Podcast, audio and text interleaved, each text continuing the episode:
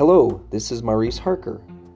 What you're about to listen to is a clip from my spiritual psychology masterclass. This is a online webinar classroom where you learn to harvest vital, life-changing psychological concepts from the words of the prophets. Enjoy what you listen to, and I'll check in with you again when you're done. Now, when I read this phrase, consider your ways, I remember feeling these words more than hearing them because there was some version of this phrase that my father would use. And the more I thought about it, it actually wasn't a phrase, it was a facial expression. It was a consider your ways, son. do, do you really want to do that right now? Do you really want to go there right now? Is that how you want to, is that where you want to go?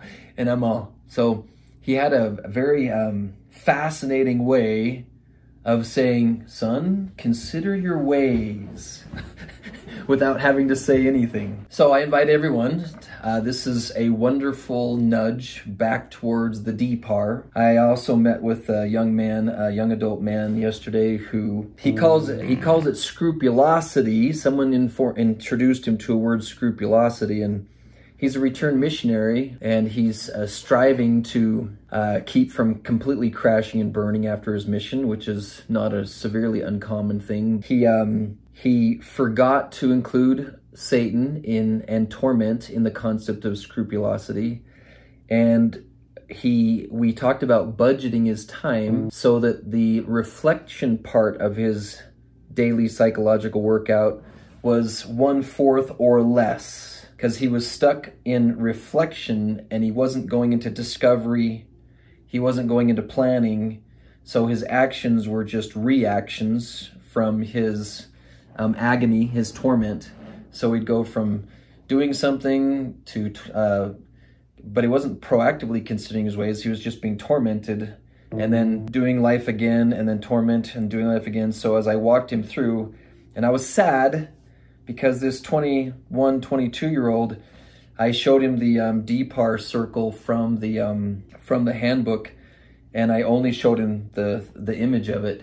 And after reviewing it for 15 minutes, I says, "And guess where this came from?" And he's all, "You." And I'm all, "No, no, this did not come from me. This came from your prophet." And he's all, "Oh, alrighty." Holiness is making the choice that will keep the Holy Ghost as your guide, making the choices. Holiness is setting aside our natural tendency to become a saint and becoming the saints through the atonement of Christ. Our hope for holiness is centered in Christ, in His mercy and His grace. This theme is one of those things like, and, and this one's a tough one for me because I've tasted the sensation of holiness, but uh, it's still like on the edge of my familiarity I don't think of myself as a holy person, but this gives me a something to strive for. But it's one of those things you can put in a in a word on a three by five card above a doorknob by the refrigerator handle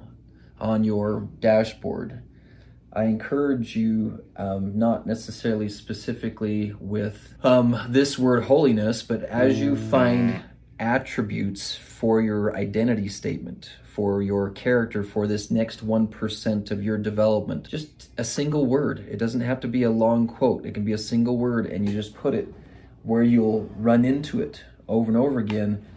And then when I studied some of the Eastern psychology stuff through um, Deepak Chopra, he introduced me to the Asian Indian concept of don't force it. Don't force it. Just swim in it. Just let it be in your space. Just swirl in it. Just swish it around and as you give it that kind of attention it will pull into your your body your system and you will become more like it anyone else have a way um, when they find a feature a characteristic like holiness or merciful or kindness that you use to bring it into your identity and your character as opposed to just having it be one of those things that maybe I'll get there someday? Do you have a method, a technique, a ritual? You know, I was just thinking about this picture right here. Um, not specifically this picture, but pictures can do the same thing. I keep a picture of Christ and Peter when he started jumped out of the boat and was walking on the water and started sinking. And it's not the phrase they use in the scriptures but it's the phrase i hear in my head with christ saying well, well don't sink now. Don't don't sink now. Okay come on. You know you're already being a part of miracles by walking on the water in the first place. So don't panic. Don't sink now. So a picture with a phrase like that is a very good thing for your light switches your bathroom mirror, your refrigerator handle, your steering wheel in your car. Just pick something that has an impact on you and pulls you in that direction.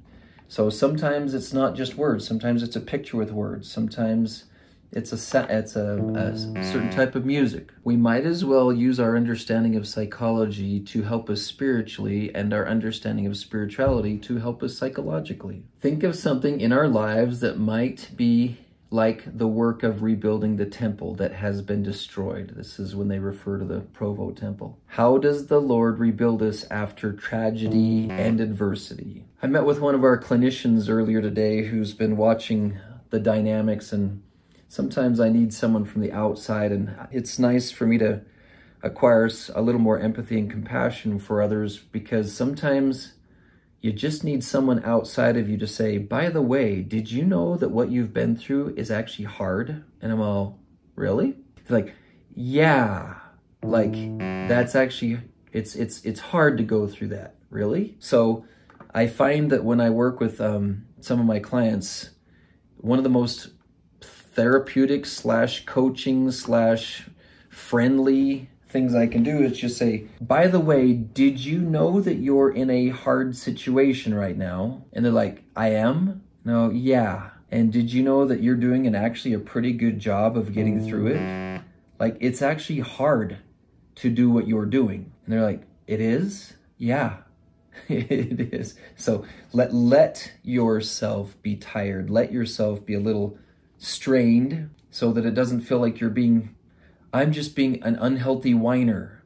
Well, I haven't heard you whine yet, and everything that comes out of your mouth is, what can I do better? What can I do more? So I'm not hearing any whining. I'm also eternally grateful for the concept of the being born again and rebuilding. It gives me peace that if I crash, if I fall apart, if I run out of gas and slide onto the side of the road. And if anything like that, it's like, I don't need to, I don't need to feel like this is a new trajectory. Mm. Like my life is going that way now. It's now going to go in that direction. I don't have to feel like this is a permanent condition. The concept of being born again.